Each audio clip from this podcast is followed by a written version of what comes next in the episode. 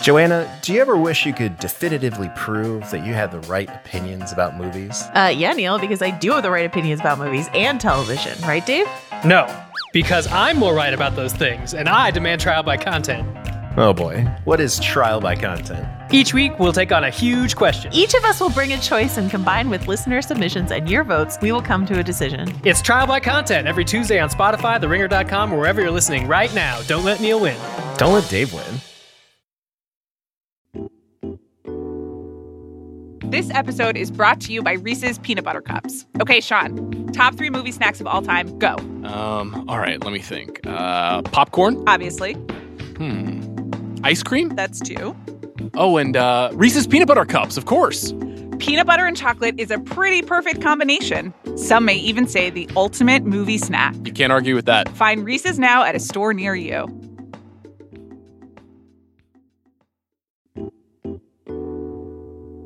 This episode is brought to you by Sonic. Life is all about innovating, creating new ways to enjoy things. We wouldn't have movies like The Matrix or Star Wars without it.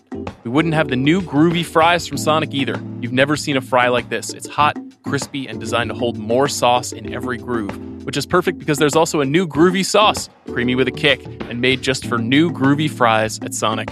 Get the new groovy fries and groovy sauce today. Live free, eat Sonic.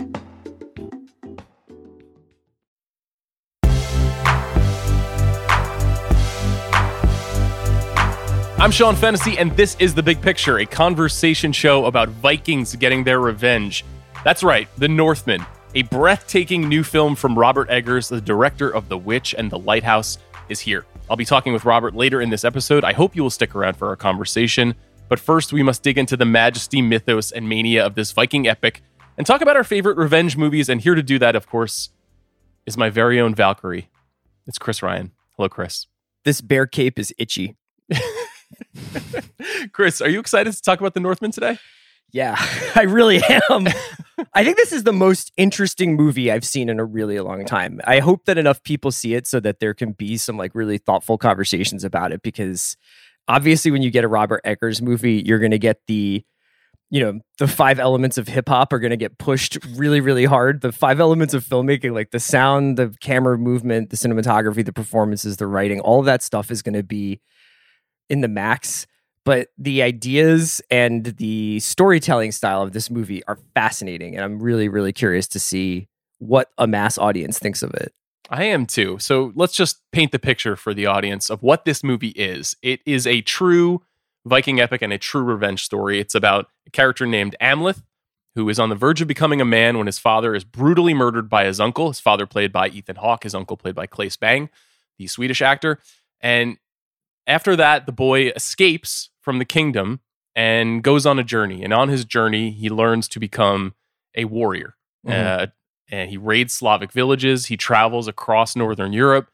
Soon he meets a, a shamaness, and she reminds him of a vow he made when he was just a young boy escaping the village, which is to save his mother, kill his uncle, and avenge his father.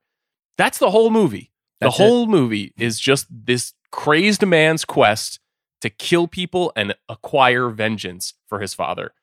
It's a very simple story. It's the kind of movie we've seen actually very, very often in the past and has been done well before. Though I will say, Viking movies have not really been done terribly well before. Do you do you have an interest in the world of Vikings or the history of Vikings? i think i had um, a phase in my childhood after dinosaurs where seeing those ships at like the natural history museum held some interest to me. And there's also like at the philadelphia art museum there's a really great armory section where you see like all the knights and stuff like that. And i think they have some some viking garb.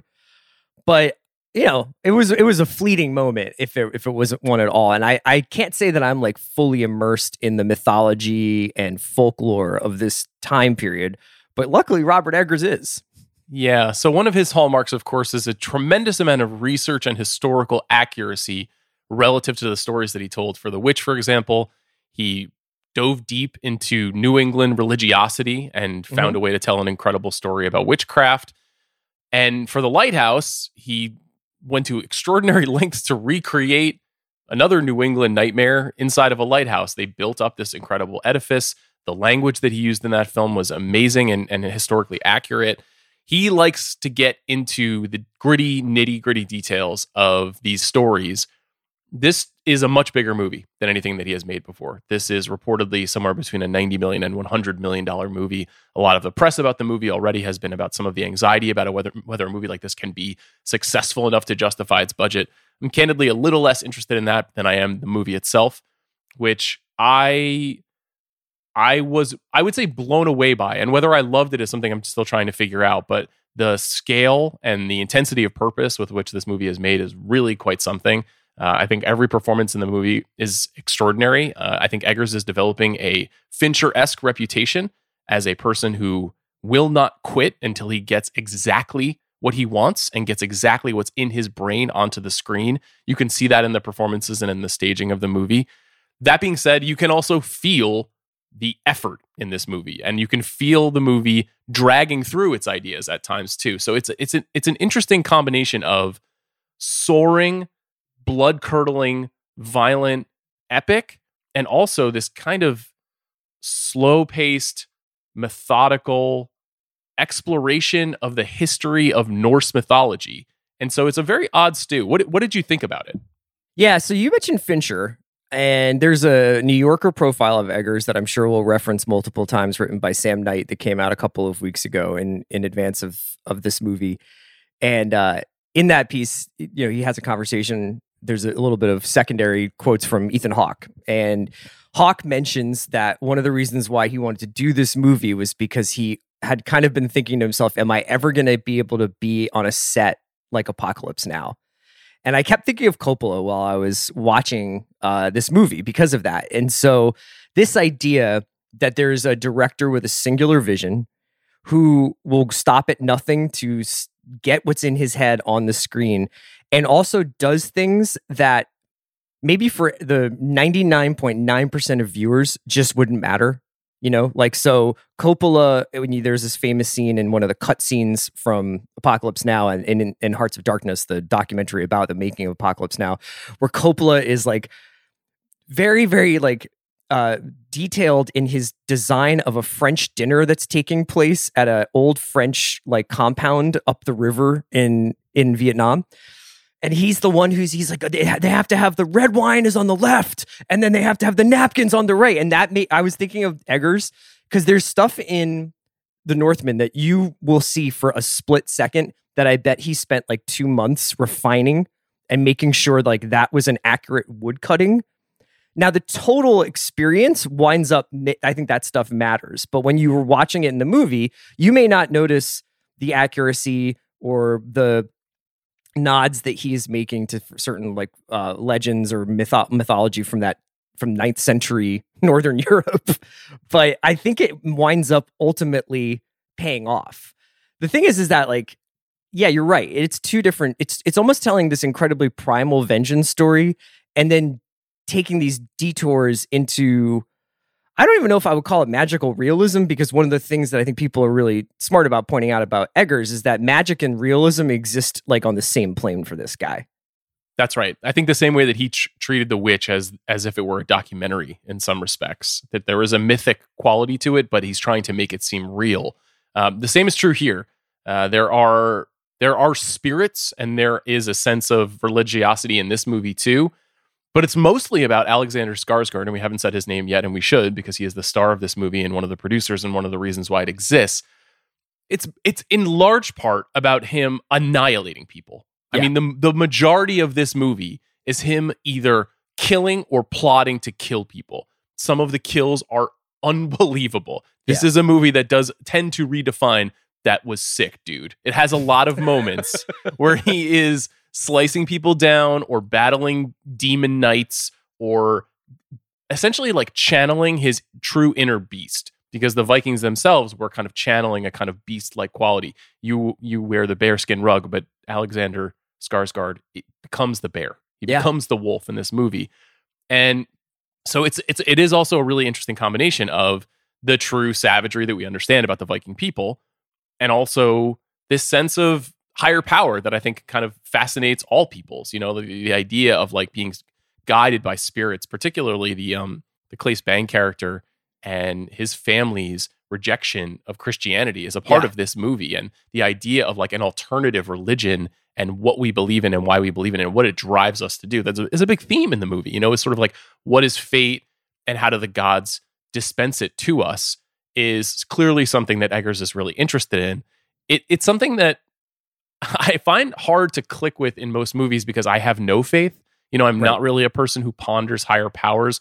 When you're watching a movie like this, or a movie like Gladiator, or any movie that is like this, that seems to be consumed by some of these ideas, like, do you view it as just like a foreign object, or do you find yourself getting invested in that part of the story? Well, I think that if you have something as primal and universal, sadly, I guess, as vengeance, as your motivating plot engine, it becomes something that you can understand no matter what the setting, no matter what the time period, and no matter what it's adorned with in terms of its iconography, whether it's um, some kind of like Norse worship or whether there's, and there's like, there's a couple of passing references to Christianity in this movie, like you mentioned with the Claes Bang character who's sort of resisting the inc- incursion of Christianity. There's one moment where somebody mentions like the Christians worship a corpse nailed to a cross. And in that one line, you kind of get the idea of how absurd Christianity must have seemed to people on this island in the middle of the North Atlantic. But the thing that's cool about this film in general is that it does subtly show how like for one man's vengeance story is another man's family story Mhm. and for one story one one island's occult story is another island's religious story you know? Like there is like this really interesting ability even though it's told entirely almost through Skarsgård's perspective and is single-mindedly following along with this single-minded mission there is a lot of like subtlety and there's a lot of like uh you know just sharing of multiple points of view throughout the movie which sort of turns the vengeance story on its head at a couple of points Yeah, I wrote something down here in the outline, which is there's there's nuance in this movie, but no modesty. There are little small storytelling choices that you have to recognize in addition to those historical details that you're talking about, but everything is still big and grand in the story. Even though it's basically about one guy, it's still a really massive thing. You know, we've we've talked about Fincher, you mentioned Coppola. The person whose films this really reminded me of is is Werner Herzog. I feel Mhm. like the the films that Herzog was making in the late 70s and early 80s as he started to have slightly bigger budgets than what he was working with when he first started out, particularly the Klaus Kinski movies, Aguirre the Wrath of uh, the Aguirre the Wrath of God and Fitzcarraldo. That really feels like what he's after. These deeply spiritual, crazed reflections of men on these hopeless missions and they operate as these kind of like mirror images of their filmmakers you know that like they are relentless and unwilling to give up on what they want even if it costs them their life you can feel eggers kind of pouring everything he has and everything that Jarin Blaschke, his DP, and uh, the Icelandic poet Sjón, who he wrote the movie with, and especially Alexander Skarsgård, who it seems like went through hell to make this movie. And they're they're doing this living duality of what their experiences is making something and then what it looks like on screen. The movie was shot and made in the mud and in the fire. It looks really painful and gross and dirty. And and yet it is kind of beautiful at times too. There's something majestic about it being in the dirt so that when you actually rise up out of the dirt, you feel the massive payoff. Still, I did feel myself thinking about how hard it must be to make this movie as I was watching the movie. And I wonder if that's maybe one of its flaws is that it is like slightly overdetermined at times and that people will feel the effort. Do you, did, did, did you did that strike you at all? Yeah, I mean, I think that there are certain moments that felt like there are a couple of moments that feel stitched in from another movie. And, you know, there's a bunch of stuff about whether or not Eggers had final cut and what he had to do to sort of please all the different uh, masters that he had on this movie. And there's one or two like transition scenes where the music is kind of different and they're riding horses in a triumphant way. And you're kind of like, what? what part of the of this movie is about like these people having a wonderful journey like in Lord of the Rings. But in terms of like its labored quality, I guess at the end of the day, I just say to myself, I'd rather watch something like that than something completely anonymous. So that even if this person maybe spends five extra minutes on a, a psychedelic mushroom ritual that, you know, ultimately just reinforces the fact that this little kid is going to become a man or that he is tied to his father through like an oath and this tree of kings which is kind of like an idea but maybe also physically real i i just think that like i would rather watch something like this where it's completely and totally somebody's vision although although messed with a little bit than just something kind of anonymous like oh cool you you like did it's good for what it is and you you got some ideas in there i mean everything in this movie is an idea Do, do you feel as though you were uh, born of a line of tree kings? Do you, does that feel true to the Ryan historical experience? When you think back on your ancestors? i'm just born of a line of like pasty bookish irish guys um, what do you think of the performances in this movie? What do you think of Skarsgård? What do you think of Nicole Kidman? What do you, you think of Anya Taylor Joy? Yeah. So Skarsgård, I think, needs to kind of go into a different category because while I'm not trying to take anything away from the emotions he communicates, it's it's something that you have to like reckon with physically. Dude looks like he's juicing. Like he has uh, a neckline in this movie that I don't know if it's makeup or like like enhanced, but there is one shot of him in a mineral bath where he looks like he's wearing a shock collar, like a like a 1980s linebacker. Yeah, like he looks like Brian Brian Bosworth. Yeah, yeah, That- and it's- he, it's- and it's- it's- he's nude. like it's it's funny you say that because when I spoke to Eggers, he literally made reference to Alex's lats and traps, and I was like, makes sense. He really put in the time here. yeah. So the physical exertion and transformation, and because Eggers shoots a lot of his movies in these uh oneers, in these sort of like one one shot tracking shots, I- I don't think I ever noticed any stunt work. It just it just looks like Skarsgård the entire time. So his performance for me was largely physical, but it existed in this place where he's almost pushing this character to this point of animalistic primal rage and he gets there. You know, like I don't it's not a relatable guy. It's not even like it's not even like Daniel Plainview where you're like, oh, this is so like interesting to see him immerse himself in this character. I mean, Skarsgård makes himself into a animal almost literally. There's a scene early in the film, shortly after we cut from the young boy transitioning to the elder, the older Skarsgård, where there is a some sort of Viking ritual in which across a bonfire, the transformation is literally happening. There's there's some sort of shaman leading a a drum beat that signals Skarsgård and his cohort turning into animals, and you can see in his face in real time that he is becoming a bear, and then that sh- is shortly followed by, frankly, one of the more amazing scenes I've ever seen in a movie. The, this Yeah. this Slavic village raid that the Vikings sic upon them is crazy. I mean, it. Th- th- there's a famous scene from the trailer of this movie in which Skarsgård's character catches a spear that has been hurled at him in midair and turns around and throws it back at his enemy. And that was an incredibly exciting moment when the trailer for this movie first came out. But everything that happens after that is even crazier No, I mean because of uh, what you're saying. Skarsgård, they raid this fort, and Skarsgård re- like repels himself up this fort wall with an axe, and you're like, "How is it? How are you doing this? You should It's really happening. Yeah, like, this is crazy. This guy is climbing up a flat wooden wall with just an axe.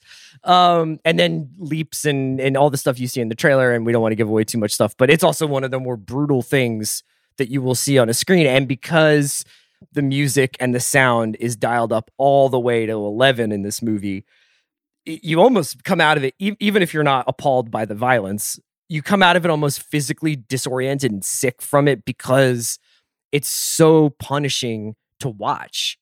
So let's talk about the rest of the cast then.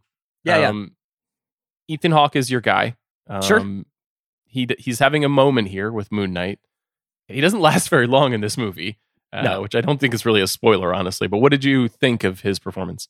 So I was curious whether you thought that Ethan Hawke's role in this movie is to be seen the way the child would have seen him or to be is if that's like realistically like not not in the sense that like if that really what he would be like. There's a moment between Ethan Hawke and Nicole Kidman who plays his wife that is uh, notable but like I kind of you know you kind of want to put that aside because there's stuff that happens later in the movie that reflects that. But I thought it was interesting that a lot of what happens is this kid who has this vision of his father as this conquering hero, as this loving father, as this loving husband, and this benevolent king and you know he's come back from battle, and Hawke does a good job like reflecting that. I think that ultimately, I honestly like at, at some point during this movie, and I, I have this this argument with myself a lot, but like I kind of wish this movie had been three hours and that they had spent a little bit more time in this kid's childhood and seeing a little bit more about like what life was like before it was irrevocably changed for him. What did you what did you make of like the early scenes, the Hawke led scenes in that and it, on that island? Well, I've been trying to trying to dig through it, and it's a little tricky to talk about because it does potentially lead to some spoiler conversation that I don't want to ruin parts of the movie for the for for listeners. But there is something about it that feels like it is meant to start as formality as like Mhm. traditional storytelling in this mode where you have the great king returning home and then very quickly maybe 20 minutes later is ultimately about subversion and is ultimately about kind of undermining your expectations of what this great king represents not just to his son but to the audience then as the movie goes on you may or may not believe that to be the case i think the fact that it's neither confirmed nor denied whether he's a great king or a weak king is one of the more interesting aspects of Yeah. of the movie. You know, it's Yeah. one of the more it's one of the the new elements I think that he's bringing to a story like this. And I don't know, I mean I like that. It reminded me a little bit of some of the storytelling in The Last Duel where there is this sort of multiplicity of points of view and it's questioning the kind of archetypal story that we tend to get set in these times. And it reminds us that men that seem great aren't necessarily all that great. So I thought that was fascinating. And I think Ethan Hawke is kind of the perfect man to do that. You know, he is on the one hand this avatar of like Gen X disinterest, and he has like kind of a beta vulnerability, I think, to him at times as a performer. And so even though he is wearing the chainmail and he's got all the garb and he's participating in the crazed rituals, he's still like the guy on the train from before sunset. You know what I mean? Like Yeah. he's still got Yeah. this kind of this kind of daffy sweetness to him too. So I thought he was really good. I I, I do. It would have been nice to have more of him.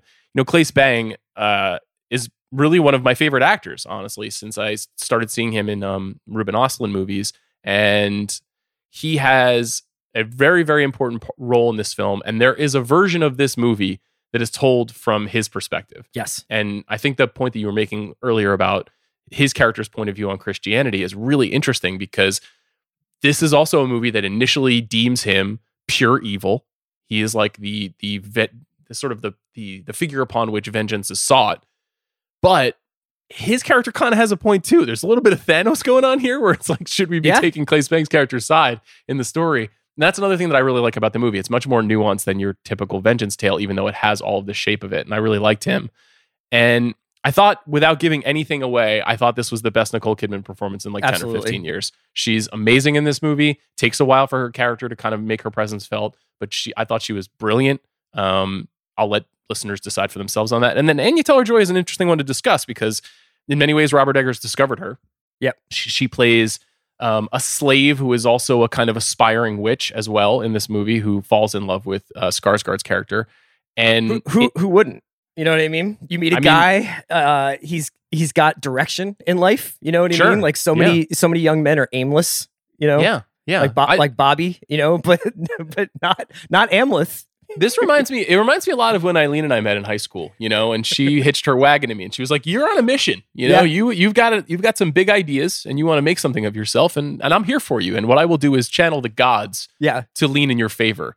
Um I thought she's pretty great in this. I think she and Eggers have a real interesting thing going where he keeps casting her in very similar kinds of roles where they start out seeming like pretty nice, but then ultimately they are like consumed by their vision. And she's like a movie star now. It's, yeah. It's, kinda- neat kinda too. crazy. Also, that like uh, you read these you if you read articles about the Northmen and Skarsgård and Hawke and everybody are just like so like shattered by the experience and Anya Taylor Joy is just like that's my guy. Like I love showing up and having to wear like 17th century clogs, you know, and and and her whole thing is like if you already if you know he has this very specific vision for the film, what you're there to do is to execute it. And it's not like, oh, we show up and maybe we'll put the camera here and maybe we'll put the camera there. She's like, no, he has something and my job is to help him find it, you know, on screen, which is kind of an awesome old school. Like you don't see a lot of director uh performer relationships like that anymore.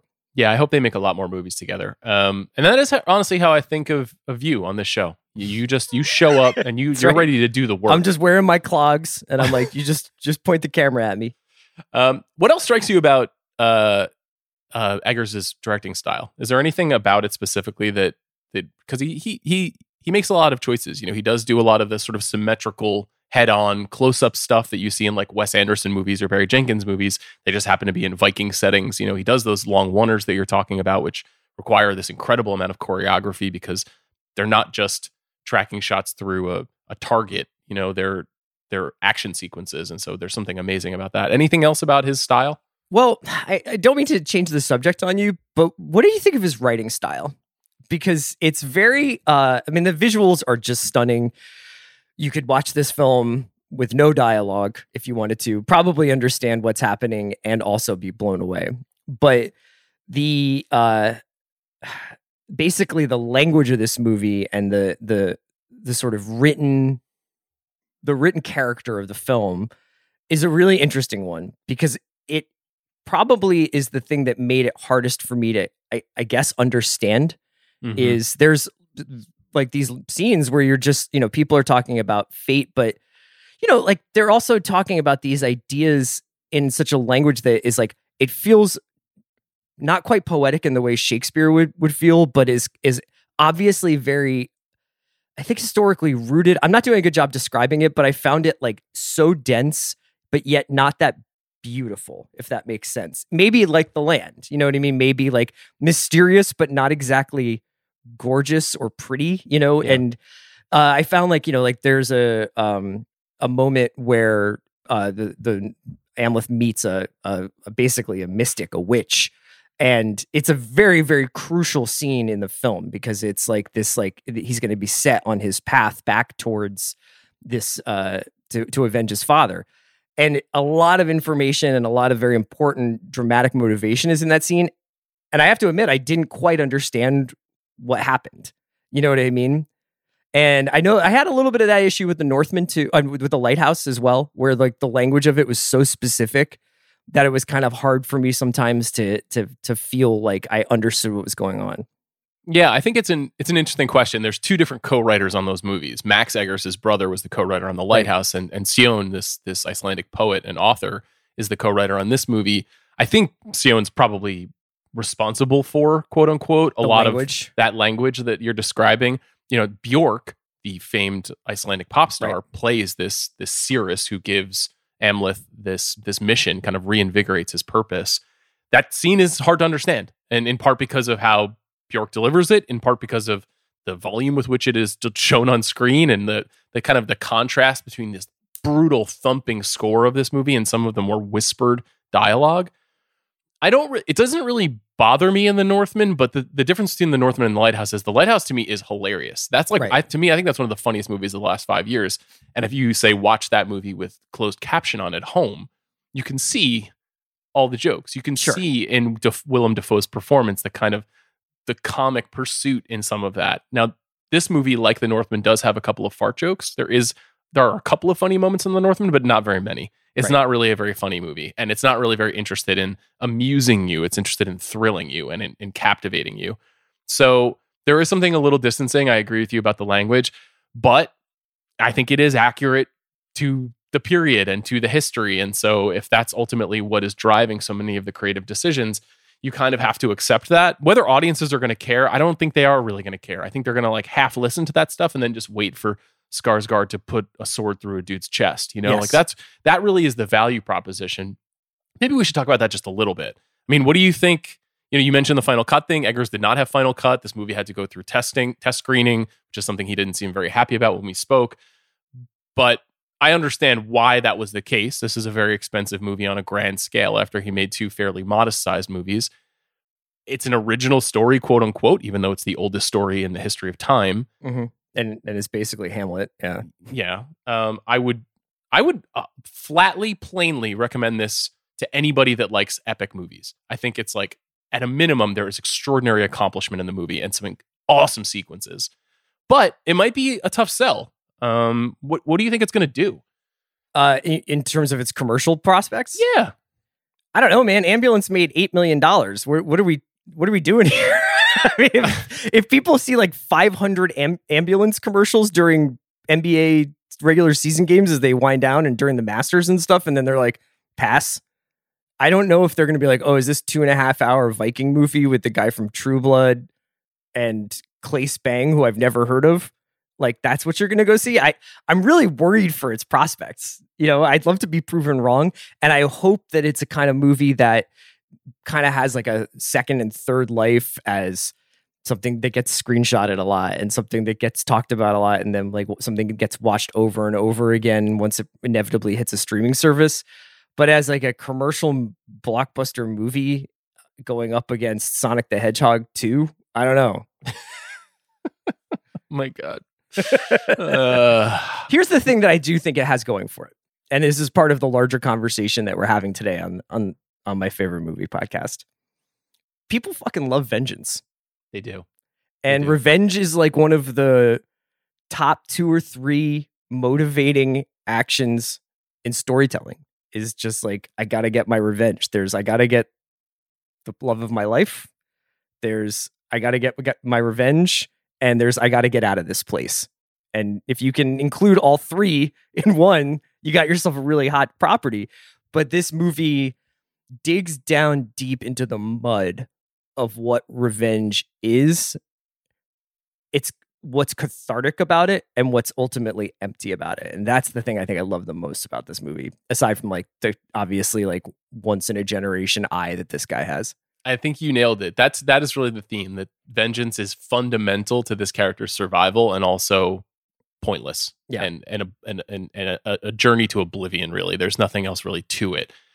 It's a fascinating movie. I hope people check it out. I, I don't know what else to say. There's a fucking sword fight in a volcano. You know, like how, Yeah. can you do better? Can you do better in a movie than a sword fight in a volcano? I don't think so. It feels almost fake. It's so so grand. It's very fun. The vengeance aspect of it is fascinating for both of us. You're not I don't you don't strike me as a particularly vengeful guy. You have a you have a reputation as a good guy. People always turn to you and they say, "Hey, you're you're safe harbor. You're Sure. emotional comfort." But do you is there something inside you that burns? So I think that as an only child, I have a pretty, I had, and I suppose still do have like a pretty active like fantasy life. You know what I mean? Like I, I think this was more the case before. Is this I like a Dana Wheeler Nicholson thing, or what do you mean? No, but like I think this was more the case before you could distract yourself at any during every second of the day with like your Mm. phone or or whatever. But like you know, you would just sort of be like, oh.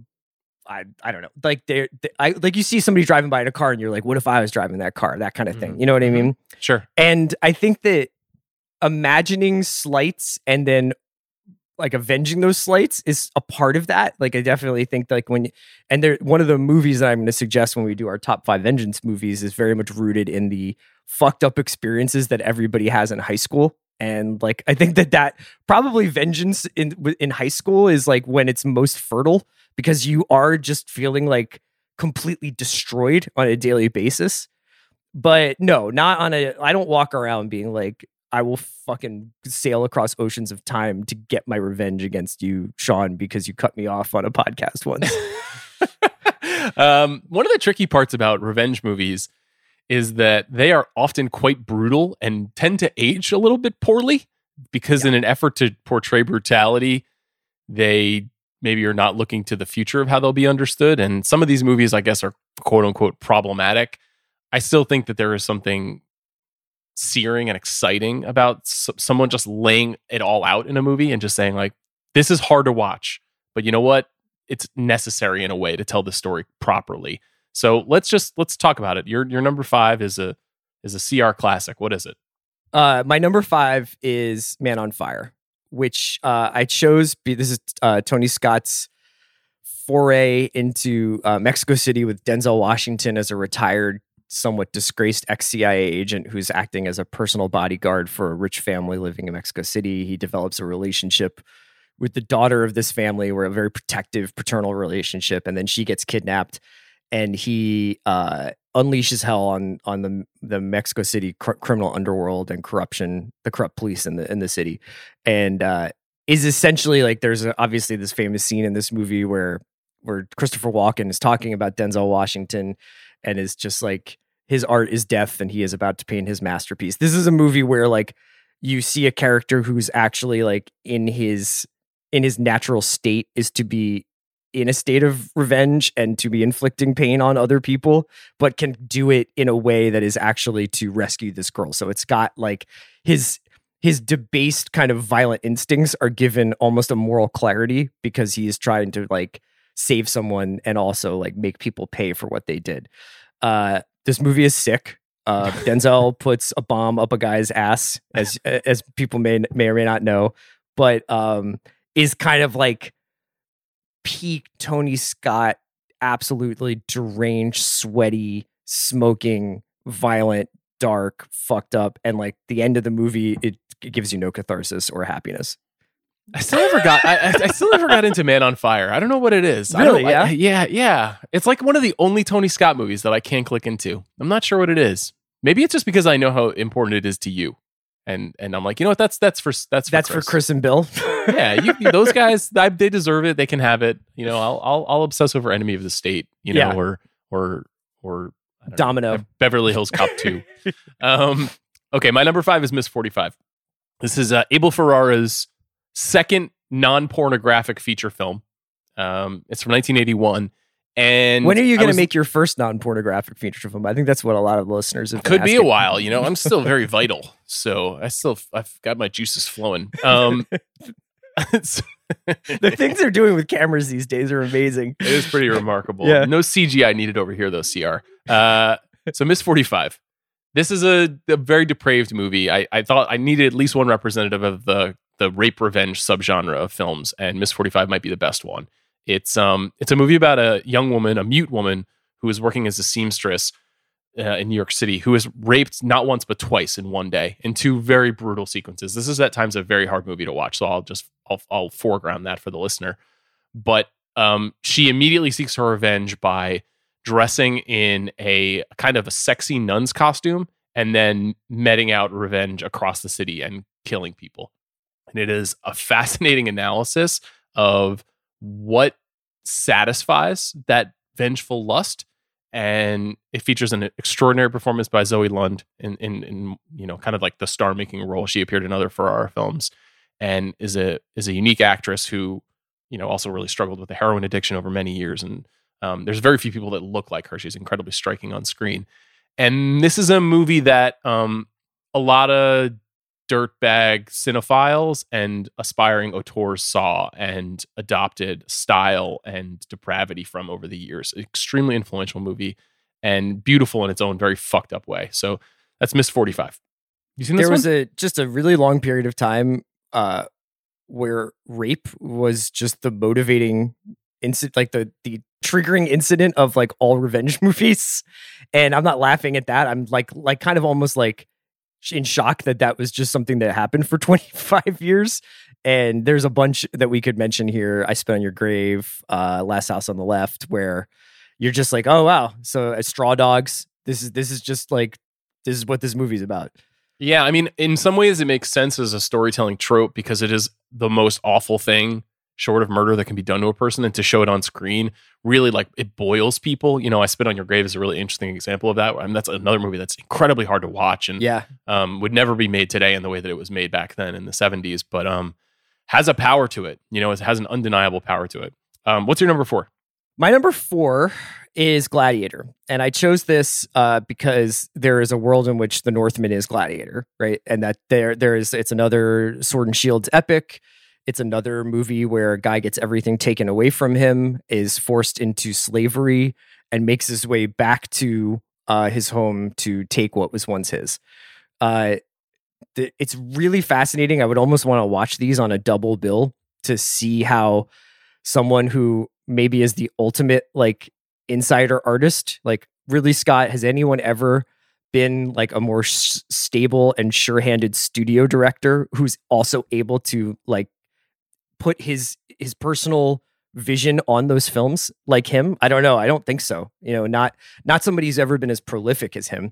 You know you'll get somebody who maybe is like a good studio director but doesn't work as often but ridley scott like can make two films a year as varied as last duel and house of gucci. Uh, but like with Gladiator, I think obviously this was a multi-Oscar winner and made Russell Crowe into a blockbuster superstar. this is like basically the best version of this movie where it's like it's relatable the characters motivations are clear and uncomplicated the villain is like absolutely unquestionably the villain you know and it winds up actually feeling both poignant but cathartic at the end and there's a lot of roman politics stuff in here that i don't think anybody really cares about but it this is like a, an amazingly well done revenge movie Yeah, I thought of Commodus a little bit when we were talking about the Claes Bang character in The Yeah. Northman and the fact that it's sort of sort of the inversion. You know, Commodus, we have no empathy for him. We don't really see. I mean, f- he's a fail son. You know what I mean? Yeah. He's he's not an, an interesting character, and so the there maybe the movie has a little. It, it is maybe less multidimensional than The Northman is in some ways, but. And even Eggers, when he and I spoke, said, "I got to give it up to Gladiator. Gladiator is a good movie, um, Yeah. and and he, he's a tough critic. So uh, that's a good one. My number four is probably a, a good double feature with Miss 45. It's another B movie uh, from the 1970s.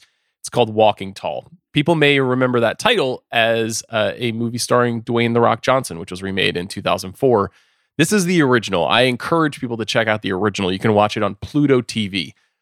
It's a little bit slower than the remake. It's a little bit more of its time, but there is not nothing as more satisfying than watching Joe Don Baker bash dudes' heads in with a club. And that's what he does in this movie. He plays a retired professional wrestler who moves to moves back to his hometown to spend time with his parents and his family, his wife and his children.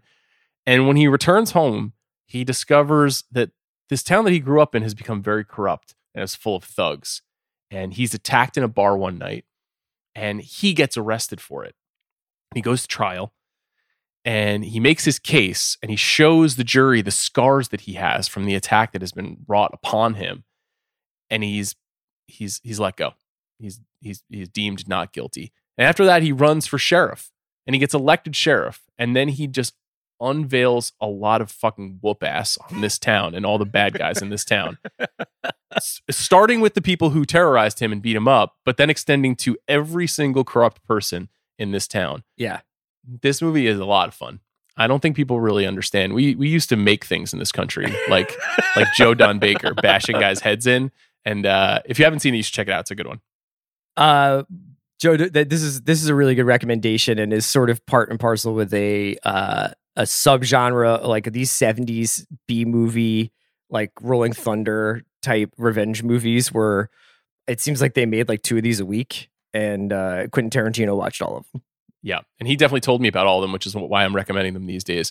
But um, Walking Tall is an interesting one because it, it it was a huge hit, and it was a movie that started out very small and and played very well in the South, obviously for obvious reasons. And there was a lot of discussion. It's interesting to read the kind of East Coast intellectual critics, the sort of the Pauline Kaels and the Andrew Sarrises and the Vincent Canbys trying to tangle with this grimy, pulpy exploitation movie set in the South, a world they know nothing about.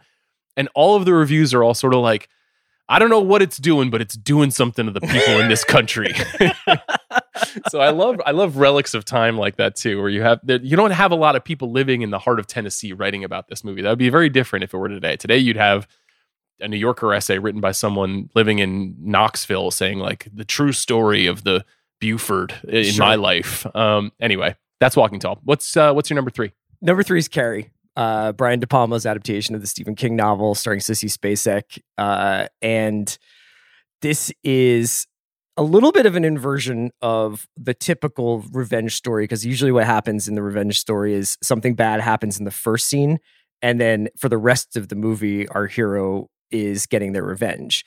In Carrie, you're basically forced to go through this young woman being tortured by her friends and her mother for 80% of the movie and then she becomes telekinetic and fucks everyone up.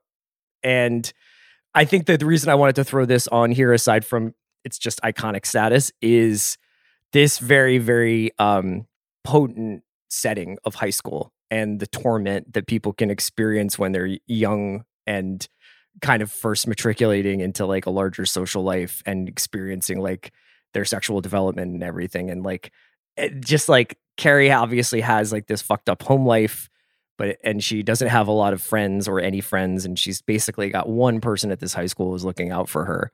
And then the worst possible nightmare happens to her, and it triggers this hyper violent supernatural response from her that I think is a really great story, but is also a great metaphor for like the untamed rage that can exist inside of kids when they're when they're taunted like that.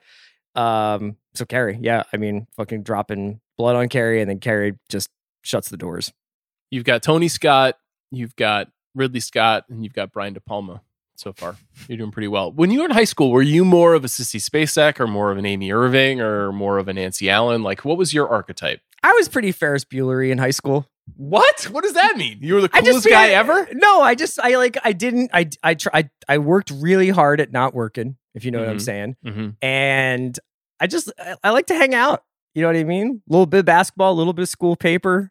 It's been said before, both by us and by others in the world, that um, you do have a Ferris energy and I have a Cameron energy, and and, and uh, that's why it works so well. You know, that's why I love hanging with you. Yeah. Uh, okay, my number three, The Outlaw Josie Wales. Rewatch you had to movie. pick one Clint. Had to be a Clint Eastwood movie. Revenge is the operating premise of probably 50% of Clint's movies, especially his action movies in the 70s and 80s. I didn't really want to do a Dirty Harry movie because I don't really feel like revenge is something that police officers are motivated by at the start. Maybe as the Dirty Harry movies go on, that's a part of the telling this of this story. But The Outlaw Josie Wales is a movie about a guy whose family is killed and then who loses his mind and needs to seek vengeance. He starts out by teaming up with a band of Confederate soldiers and, you know, raises the land. And then after that, finds betrayal in the Union Army and then this basically strikes out on his own, killing people left and right. Um, you know, this movie was a huge hit. This is the movie I think more than any Clint Eastwood directed film that paved the road for where he was going to go as a director. Incredible action sequences and shootout sequences. It's beautifully photographed. Um, and it is similarly primal, I think, to The Northman. It has a lot in common with that movie about a guy who is kind of monomaniacally focused on this mission of destruction. And, yeah, I'd say this um, and Pale Rider both. Yeah. yeah, and they're kind of in conversation with each other. You know, Pale Rider is almost like a spiritual sequel about a spirit of a kind. And um, it's just a really, really great movie for its time. Features a great performance by Chief Dan, Dan George. I love him in this movie. He and Clint have amazing chemistry together. Really unusual movie. I think if you read the description like I did and you were just like, a Confederate soldier goes off killing Union Army members, you'd be like, whoa, that seems like really problematic. Um, it's not really like that. It's not a movie about politics necessarily. It's much more a, a- an emotional journey and a really cool movie. So, Outlaw Josie Wales. Uh, okay, number two for you. So I cheated and picked two, but they are very much uh, cousin films. I picked 1967's Point Blank, directed by John Boorman and starring Lee Marvin, and then I picked 1999's The Limey, directed by Steven Soderbergh, starring Terence Stamp. And both of these films are incredibly stylish. They're both set in Los Angeles. They're both about um, older gentlemen kicking ass across LA. But I thought they both did a really good job of cinematically representing what happens to a mind that's consumed with vengeance. So they are both highly, highly stylish, um, cr- like do a lot of things with time and chronology and linear storytelling in terms of jumping ahead of where the story is while the story is still being told, or you know, doing a montage of things that haven't happened yet, and then all of a sudden we're ahead of them, or we go into the past uh, the Limey is about a man avenging the death of his daughter. Point Blank is about a man uh, who is avenging himself, who's been betrayed by his partner and his wife. Uh, they are both in their own ways, um, kind of sick. You know what I mean? Like it's kind of they're very good at depicting like the sickness that revenge must visit on the brain if you're consumed by something like this, but are also just amazing LA movies. And just if you're interested in a creative way to tell a very minimal story, you should check out these two movies.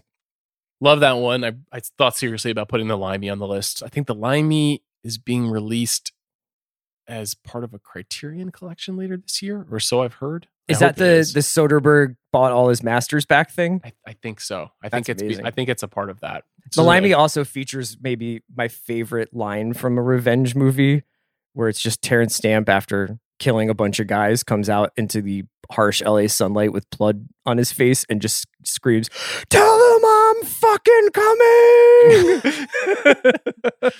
really good stuff. Uh, okay, let's begin the Quentin Tarantino portion of our conversation Yes. here. Uh, he's already come up once. He's obviously the um, the master of the revenge movie, somebody who's watched all of these movies that we've been discussing and iterated on them and reimagined them and rebuilt them.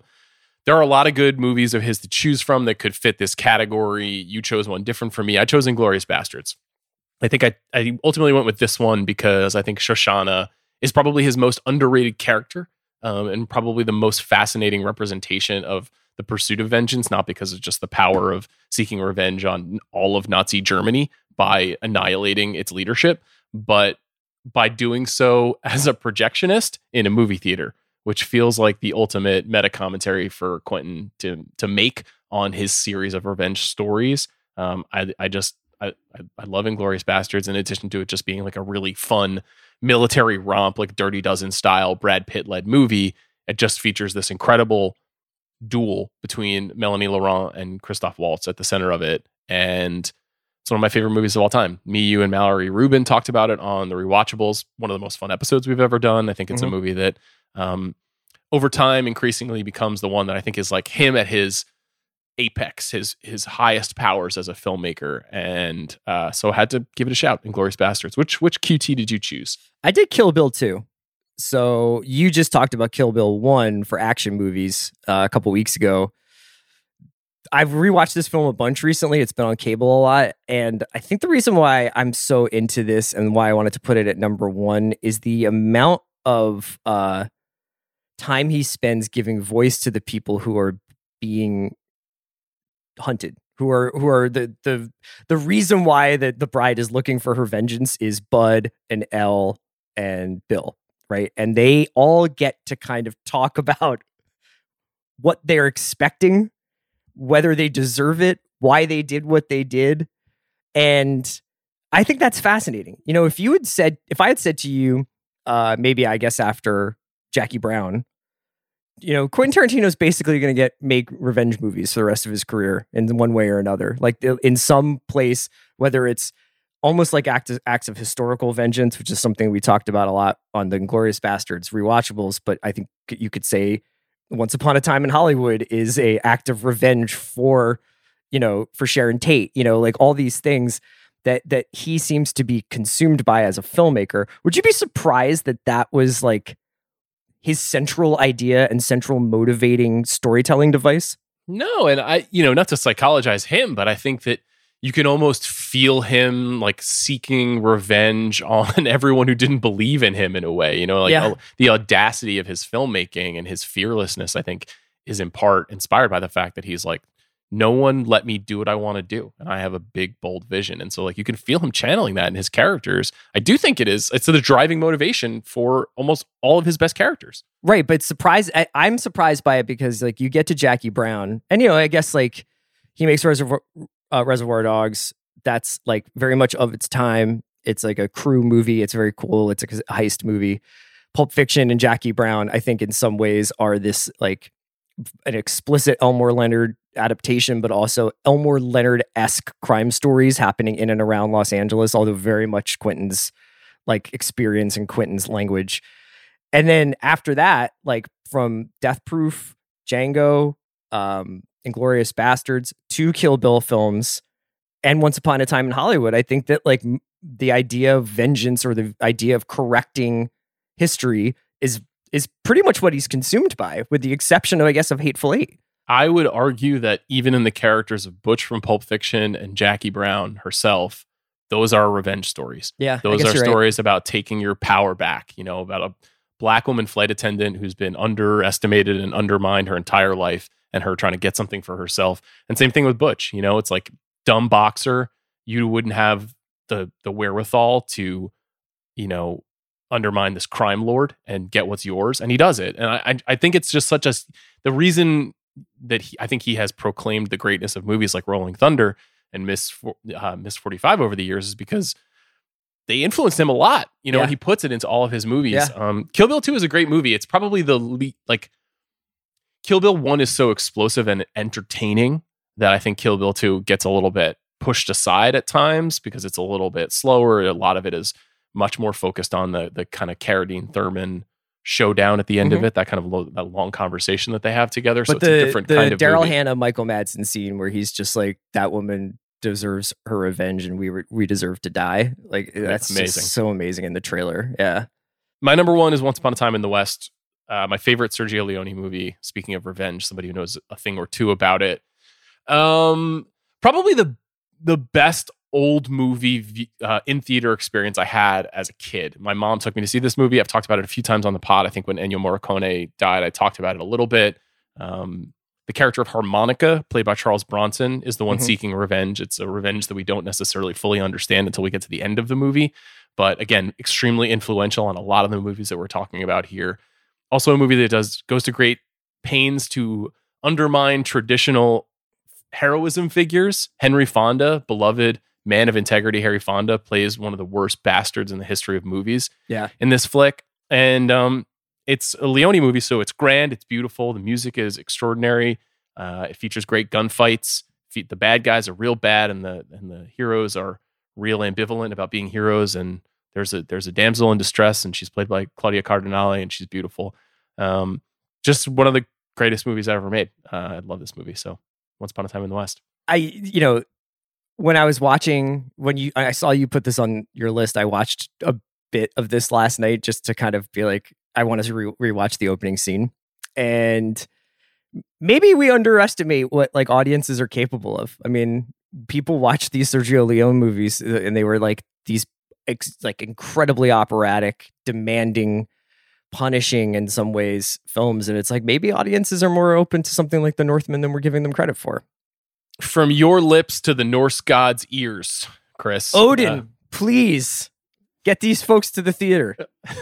CR, where, where can we hear you, man? Where where are you making your wares these days?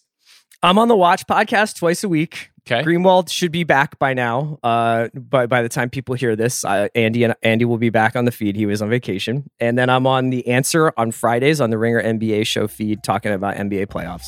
Okay, Chris. Thanks so much. Now let's go to my conversation with Robert Eggers.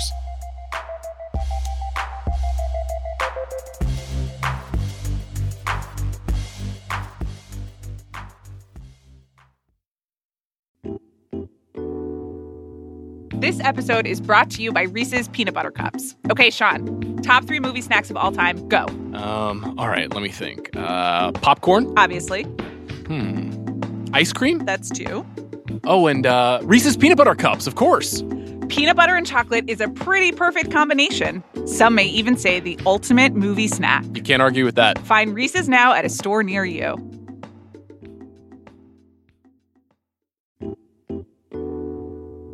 This episode is brought to you by Mint Mobile. Spring is such a refreshing time of year. Flowers are blooming and you're getting your house in order. But now is also a good time to take a second look at your wireless plan because you might be overpaying. Right now, Mint Mobile has unlimited talk, text, and data plans for $15 a month when you buy a three-month plan. To get this new customer offer, go to mintmobile.com slash big pick. That's mintmobile.com slash big pick. $45 upfront payment required, equivalent to $15 a month. For first three-month plan only. Speed slower above 40 gigabytes on unlimited plan. Additional taxes, fees, and restrictions apply. See Mint Mobile for details.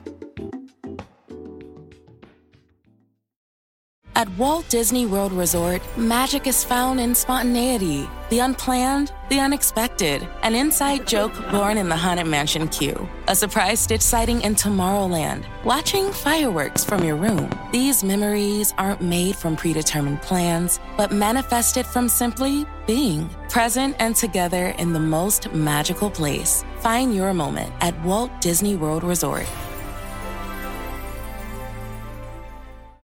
This episode is brought to you by Jiffy Lube. Cars can be a big investment, so it's important to take care of them. I once got a car that I started out with 25,000 miles on. I got it to over 200,000 miles because I took care of it. You know how you take care of a car? You take care of the maintenance, the oil, the brakes, all that stuff. And if you don't, you can have a car just completely fall apart. When your car needs maintenance, head to Jiffy Lube. They provide automotive excellence at speed. Get your oil change, brakes checked, tons of other multi care services. It's all done by expertly trained technicians who actually care about taking care of you and your car. Jiffy Lube, car more. To find coupons and start an instant online estimate, visit jiffylube.com. So happy to have Robert Eggers back on the show, one of my favorite filmmakers with an incredible new movie, The Northman. How are you, Robert? I'm great. You know, I'm pretty great. So let's start with uh, The Lighthouse, which is really one of my favorite things of the last 10 years. And uh, we talked a little bit after you made that film, and I think you had basically already started on this or had an idea that you were going to this. Was this purposefully an elevation or an expansion from out from a two-hander, or was there not as much kind of forethought going into the idea of making this big epic story? The thing is, I you know I'm always working on multiple things, and you don't you never know what is the thing that's gonna happen. I mean, the lighthouse was kind of a, uh, you know, was like an escape car uh, that I had ready because I, I because I thought some bigger things were going to kind of fall apart.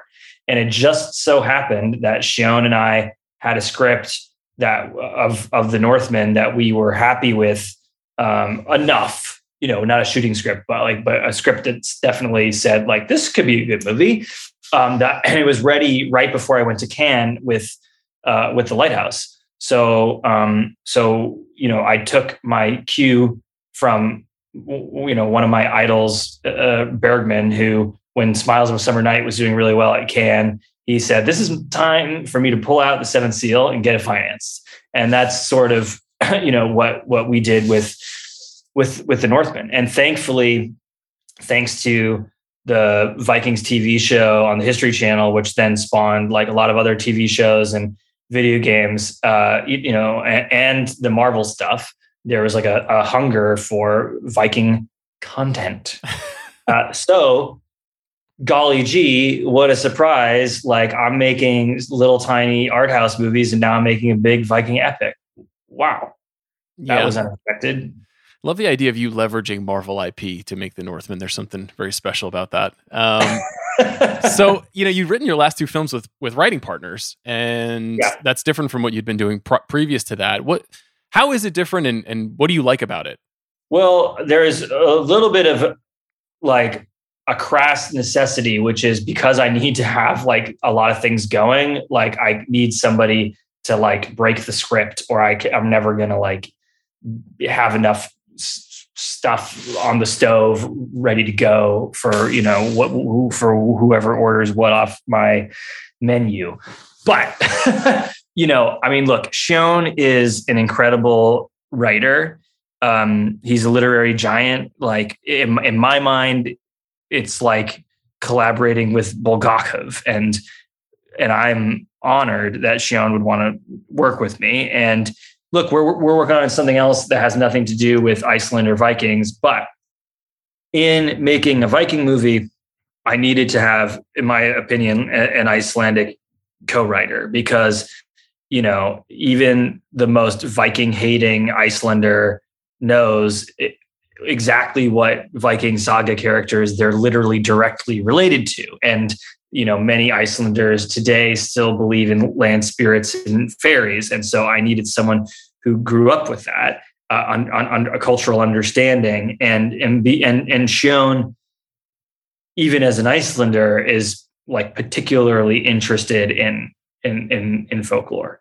So so he's a you know a very special and specific partner for for this one thing that you are often asked about and well known for now is accuracy, attention to detail, having a sense of historical context for a lot of the stories that you tell. But you don't often, I feel like, get asked about invention and creation and coming up with new ideas. So the, right. the Northman does have some kind of conventional structures to it when you think of a Viking story. But were you trying to subvert or redefine how we think of some of that stuff?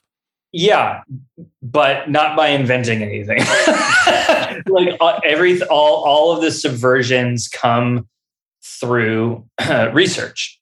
So, I mean, the beginning of the movie, in in many ways, like is deliberately a, a, a version of the beginning of, uh, you know, um, the Vikings, uh, Fleischer, 1958, Kirk Douglas, like coming home from a raid, yay, the king's back, time for a big feast. But it is not the like sloppy, raucous um, feast of, of of the Vikings. Like the you know, I mean, by the way, if if you know if we stayed in that great hall like over a few hours, it would have turned into that, you know, and people would have been puking all over the place and everything else. But it, but we wanted to show how like ritualized and sophisticated uh, Viking culture was in a way that we haven't seen before. And you know, and it's and even as like you know, King Ethan Hawke is riding through the streets, people aren't like throwing flowers. The king's like everyone's like nodding, like in respect and maybe a little fear. You know, it's it's uh it's a it's it's a much and it's a much more restrained, like Nordic attitude. And that indicates part of what is to come in the storytelling too, which is kind of what's smart about that. You know, you're it's a little bit of an Easter egg, I guess, for where your story's going. Um, I'm interested though, like the the physical and uh, structural challenge of the movie seemed really big. You know, it's it's a it is truly an epic, but it seems like all of your movies there is like a physical challenge aspect to it. Like, do you pursue projects that you think are going to be hard to choreograph and unlock? Is that part of the appeal of some of these stories? I mean, I get I don't do it like that, but clearly I'm drawn to things like that, you know. And in and you know, in you know, in something that I wrote that was maybe less demanding eh, compared to say the Northman. I decide it's like the first two acts are raining in every single scene, and the last act is snowing in every single scene. So, and that, I, but that was just like I wasn't. I just was like, ah, oh, that that would be that would be nice. Uh, seems to suit the mood. Um, but yeah, I mean, obviously that's going to make my life hard if that movie gets made. do people try to talk you out of this stuff? Do they say like, "Why are you doing this to yourself? You could, you could, ha- you could just make a make a movie with uh, with two people in a room talking. You're so you're a great writer. You have a great visual. Well, I sense. did, but you didn't though. It was a lighthouse. it wasn't a room. yeah, I mean, uh, Jarin, my DP, and I like have a long standing joke about our Edwardian picnic movie uh, so when we're when we're out like getting you know uh, mutilated by nature uh, and the icicles are hanging off our beards, you know, we'll say, "Yep, yeah, one day we'll make that beautiful Edwardian picnic movie. We'll all be it'll be springtime with flowers and everyone's playing croquet and badminton with phonographs and boater hats. Won't it be lovely? but I, you know, I have a feeling like if that ever happened, that would be act one and it would end up like with a lot of Edwardian death and gloom, you know, with, with, eh, with, with any hope. Yeah. With any hope. Sounds more like picnic at Hanging Rock if you're, if you're doing it for sure. Um, so, you know, language and cadence and the curiosities of how people speak, I feel like has been a big part of the first two films. This one's a little different. There's not as much dialogue in this movie. This is such a visual feast, and uh, you know, working with a, co- a co-writer as a poet. How did you think about what was there a particular like a purposeful reduction in in words in this movie? Yeah, I mean, we you know it, it, it's an action movie. I mean, like it's like yeah, man, and also, um, but but you know, if I had been able to do whatever I wanted, I would have had the whole movie in Old Norse uh, aside, well, I mean, Old Norse and and, and Old Slavic. Um, but uh, because I'm not Mel Gibson and I can't self finance my own historical uh, epics, like that was not to be.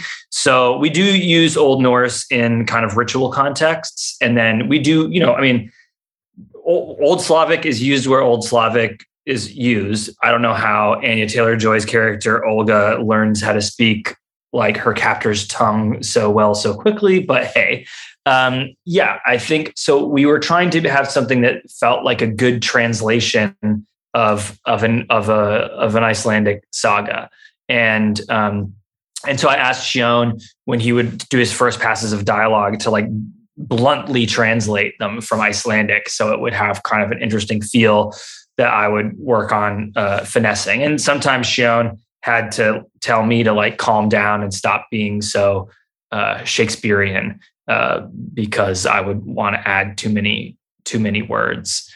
Um, and because Viking poetry is beautiful, but it is also like you know Nordic. Uh, I really love revenge movies. Do you do you like revenge movies? Was this a, an, an attempt to explore that world? Yeah, it's really weird because I don't I don't like vengeance isn't a feeling that I have a lot. You know, I'm not saying I'm like a like a saint or anything. Like I'm not, but that for but that is not something that I feel a lot in in, in life. But yeah, like revenge movies work. Um, revenge movies do work. Uh, I remember watching like a year after I went to Iceland and got the first inklings of maybe that there could be a Viking movie. I saw, you know, Blue Ruin and thought, yeah, yeah, revenge movies work. So I guess when you're thinking about uh, the history of Viking storytelling, like on screen, it's actually not that deep and or good. You know, you did mention the Fleischer movie, which is probably the best known. There've been a handful over the years, but there's not a lot to even compare yourself to. Did you find yourself thinking about what had been on screen before in addition to that Fleischer movie?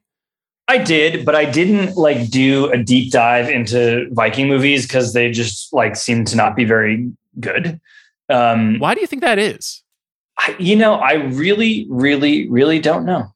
I mean, uh, like I, I wonder if, like, I mean, one of the reasons that I was never interested in Vikings is because of the like, you know, Nazi right wing misappropriation of Viking culture. Maybe that has something to do with the sparsity of Vikings. I don't, mm. I don't think so, but maybe. Did that give but you any I, pause even doing this story, being like, I don't want sure. this to be misappropriated in some way? Sure, uh, you know, but I think we were just we just were really careful, you know. Um, but but but then again, like it, like I can't entirely help how the film is viewed because if you're someone who's searching with a hammer, then everything's a nail. So I, and I, you know, but uh, but we were definitely really carefully considering all of our choices, and and we also like continue to have our, our Viking experts who consulted on the film, like consulting on on the marketing and you know. What was the single hardest thing to do in the production? Um, for for I mean, for me, it was really post post production was the hardest bit. How so? Uh, but well, it just it was the first film that I didn't have final cut. So um, and so I so there was so there was a lot more um strenuous and and I had to do test screenings, which I had never had to do before. Um, I you know my the, the Witch in the Lighthouse were tested um, after they were made, just to like kind of understand how to market it, and I knew that they both tested poorly, but I didn't have to like do anything about that. Yeah. Um, you know, and so so so so that was um, that was where it was the most difficult for, for for me. But look, I mean, the whole thing was hard. I mean, you know, I had to do something with Vanity Fair. Said, well, what's the hardest day on set? It's like, well, like if I'm not doing a raid of a village with like like hundreds of extras and stuntmen and horses and cows, pigs, chickens, kids, and mud axes, spears. Uh, you know, um, there's it's a it's a storm it's a storm at sea at night on a merchant ship, like you know, or it's uh, a naked sword fight on a volcano, you know, uh, you know, or like an incredibly, incredibly tense, like Oedipal, uh, like dramatic scene, uh, you, you know, with limited coverage. I mean, there was no, everything was hard. The, the, the, there's like a, a song that some enslaved people sing in the forest. That was kind of a pleasant evening. so one, one night one night, yeah. was, one night was nice and easy. Yeah.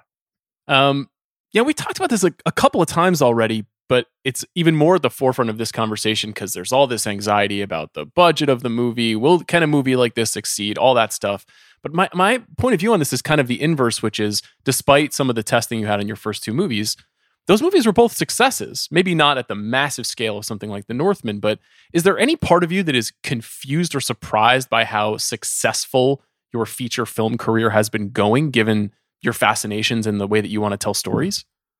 Of course, it doesn't make any sense to me. but like I'm not. uh I'm I'm glad. Well, You know, I'm well, glad. why is it happening? like, do you think? Have you considered like what it is that is connecting? Uh, I mean, I've said all kinds of crap about like you know archetypes reconstellating themselves and all this stuff, and it you know, but like I don't, I don't, you know. The Norns of Fate weave a mysterious thread. You know, I, I don't know what to tell you, but yeah, I mean, like, why in the hell was a boring like pilgrim horror movie uh, successful? I have no clue, but I'm I'm very grateful that it was. What was your uh what was your takeaway from the testing experience this time? Don't want to do it ever again? Just No, no, I'd do it again. Uh, Look, here's I'll tell you what. Like, it's annoying to hear people say like who are like dumb shit, but but also like there you you you do there are things that I absolutely learned and took away from the feedback. So like I I it's I I that's fine.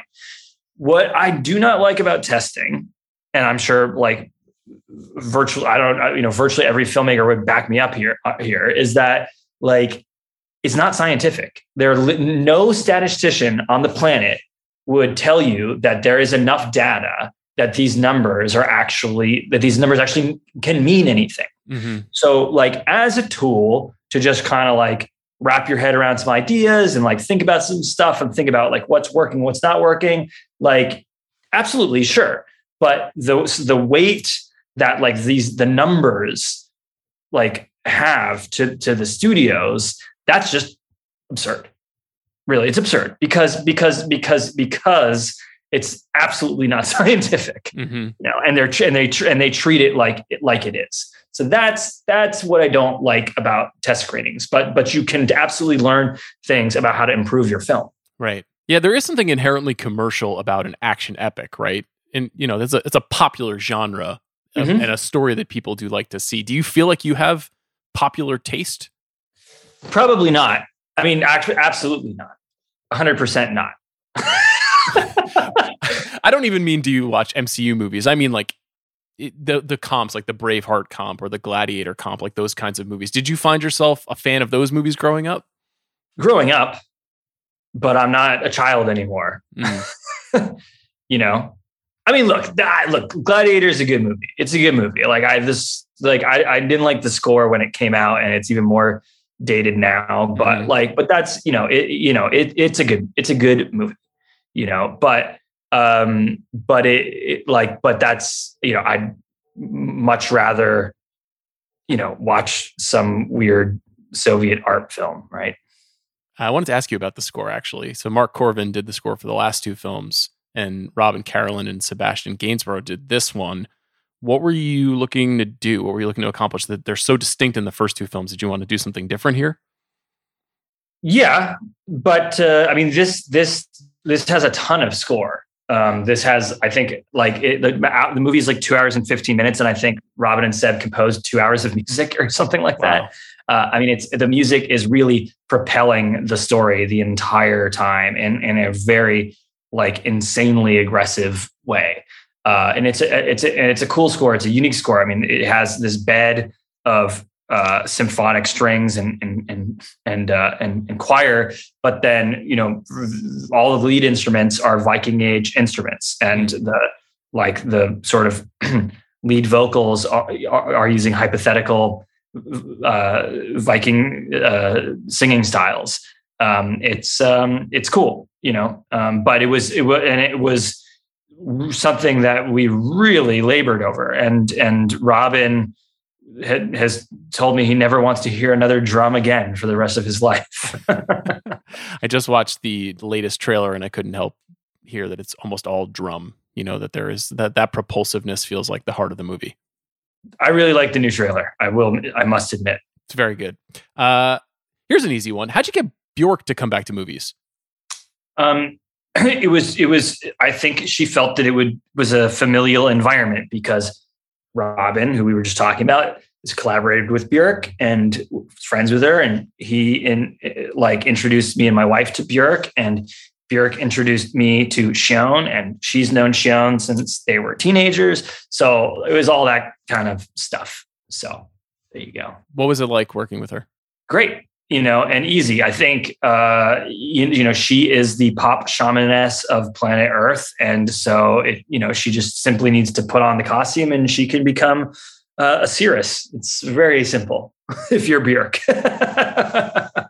You know, speaking of pop shamanesses, uh, Anya has become a huge movie star since you first worked with her. It's cool to see you guys reuniting. How has she? How is she different as a performer working on this since you?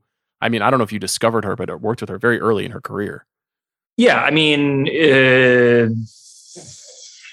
you know, I mean, we've both gotten better since The Witch, and um, so that was fun. But I think, you know, uh, you know, for for one thing, Anya and I are friends, so I, I've been talking to her and hanging out with her here and there, like over the past seven years that we hadn't collaborated. Mm-hmm. So it wasn't like this movie star transformed has come onto set for like who is this per you know and, and also by the way like queen's gambit was exploding while we were shooting the movie. Mm. so that was crazy for her because she was like you know going from like the muddy mountainside to then like zoom press in her uh in her in her you know hotel. It was it was kind of crazy for her. Um but you know look she's such an accomplished actress she got such a facility for language, whether it's early modern English in The Witch or ancient Ukrainian in uh, in The Northman, uh, and you know her ability to to be ethereal and grounded. Uh, you, you know, is why I like to cast her in these witchy roles.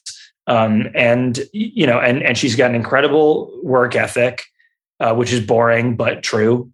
Um, and uh, you know, and she just kind of explodes off the screen how how about Alexander? Um, obviously, it's pretty clear why he wanted to do this and had been wanting to tell a story like this. But it's been interesting reading him talk about the the kind of like the effort and the the power of working on a movie like this. That's something this intense. What was your experience with him like?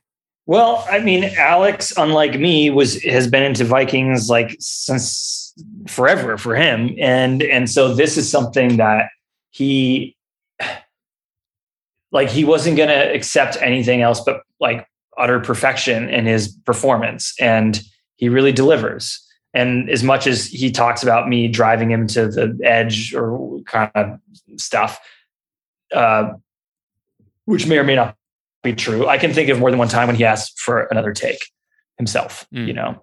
But i'm really proud of his performance. I mean the last act particularly he just feels like a saga anti-hero like i i, mean i I'm, I'm he's that he's completely trans transformed and you know i mean obviously like the bodily transformation the fact that he's the beast this beast and he's so huge and his traps and his lats are just like mind-blowing uh but but but but also think about the vulnerability that it takes to channel that kind of rage on on on screen. It's pretty damn impressive. Wanted to ask you: Is there one image that you've been able to put on screen thus far that you're most proud of? Because you have a you have a powerful sense of lasting imagery. Is there something that you really dig that you weren't sure you were going to be able to pull off, or that you think really worked incredibly well? But it's probably for someone else to say. Really? what, what do you? I, Yeah. but I wonder what you like and what you like about what you're doing. Uh, you know, I mean, like I don't know, dude. Like the the Sascha Schneider Hypnosa rip off shot from the Lighthouse is pretty cool, but I just ripped off some symbolist painter. Um, you mentioned that uh, you're writing something else now. What are you? What are you? What are you writing? Well, I can't say because I'm a horrible person and and a rude guest. I'm sorry. So annoying. Are you? Are you? Do you? Do you still enjoy writing? Love writing. It's a, it's so great because like you haven't made the movie yet, so it, it's like a fucking masterpiece. It's great. How much? How did you have to change much in this one that was not achievable? Like, uh, at what point do you realize, like, actually, we can't pull this off? Does that come up with a movie this big?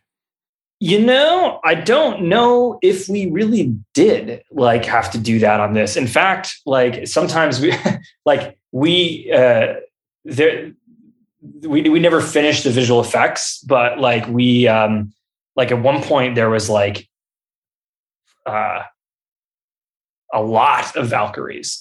like a Oh. whole we, we shot like tons and tons and tons of Valkyries. Uh, but it sort of in the context of everything kind of became perhaps too confusing. Uh, but no, I think I think you know with the witch there was some stuff that we.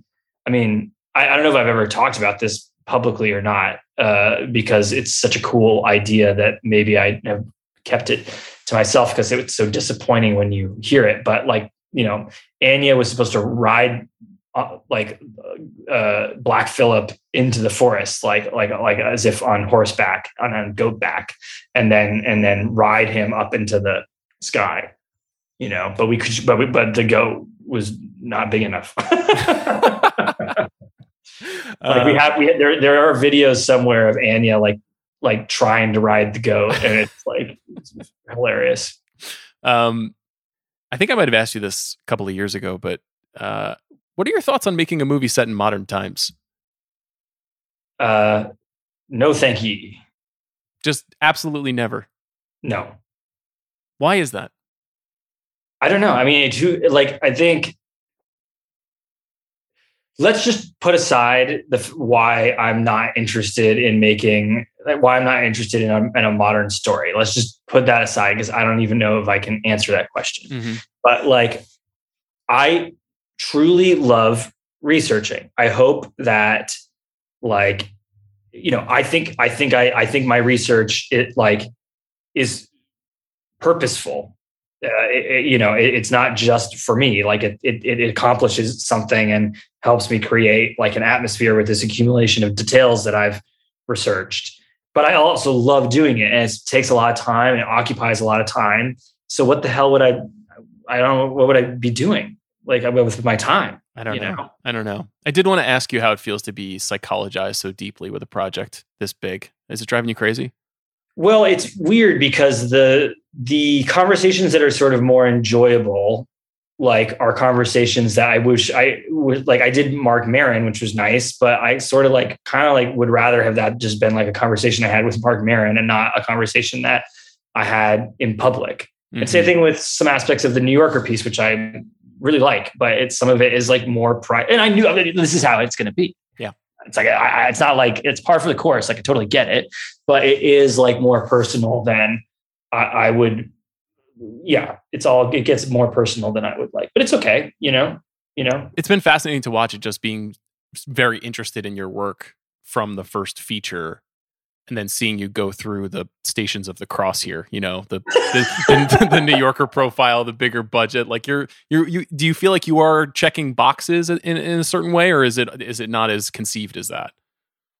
uh, I, uh, uh, I don't feel like I'm checking. No, I don't feel like I'm checking boxes. Should I be checking boxes? Should I feel like I'm checking boxes? I don't know. No, no, but it's funny because everybody, if you have success, you are asked to participate in these things. So it's always Right. interesting. Um, Right. You mentioned Soviet art films. I end every episode of the show by asking filmmakers what's the last great thing they've seen. Seen anything cool lately? Um, yeah. Um, what have I seen that's that's cool lately? Um, this is like this is funny one, but like I watched The Road to Wellville again the other night, and like not a Soviet art film. I thought it was pretty darn good. You know, it used to be like like it got totally panned I remember. and uh, and it played on Comedy Central all the time when I was a kid, and it's good. Like you know, I mean, Bridget Fonda's not like hundred percent believable as like an Edwardian person, but like it's she's still pretty good, and like and everything else. I mean, it's like it's uh, you know, it's kind of like Coen Brothers meets Fellini in this like turn of the century American environment, like people were criticizing Anthony Hopkins' performance for being like over the top. Well, like, yeah, it was fucking over the top on purpose, guys. like, clearly, I, I it's a but but it's yeah. I thought it was I thought it was pretty good. I probably haven't seen it in 25 years. That's a great recommendation, though. Robert, thanks for doing this. Congrats on the movie. I thought it was uh, genuinely awesome. So, Thank you thanks so for doing the show. And this was fun. Well, You did you we I had a great time. no, you didn't. You don't have I to did. lie I to me did. like I had a good time. I had a good time. I had a good time. Okay. Well, I appreciate it, and uh, talk soon. Okay.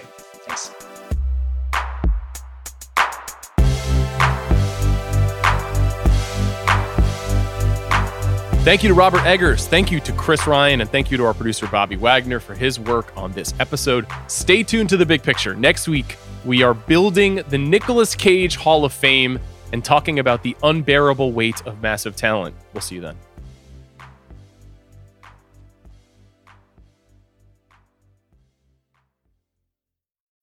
This episode is brought to you by State Farm. You might say all kinds of stuff when things go wrong, but these are the words you really need to remember. Like a good neighbor, State Farm is there. They've got options to fit your unique insurance needs, meaning you can talk to your agent to choose the coverage you need, have coverage options to protect the things you value most. File a claim right on the State Farm mobile app and even reach a real person when you need to talk to someone. Like a good neighbor, State Farm is there.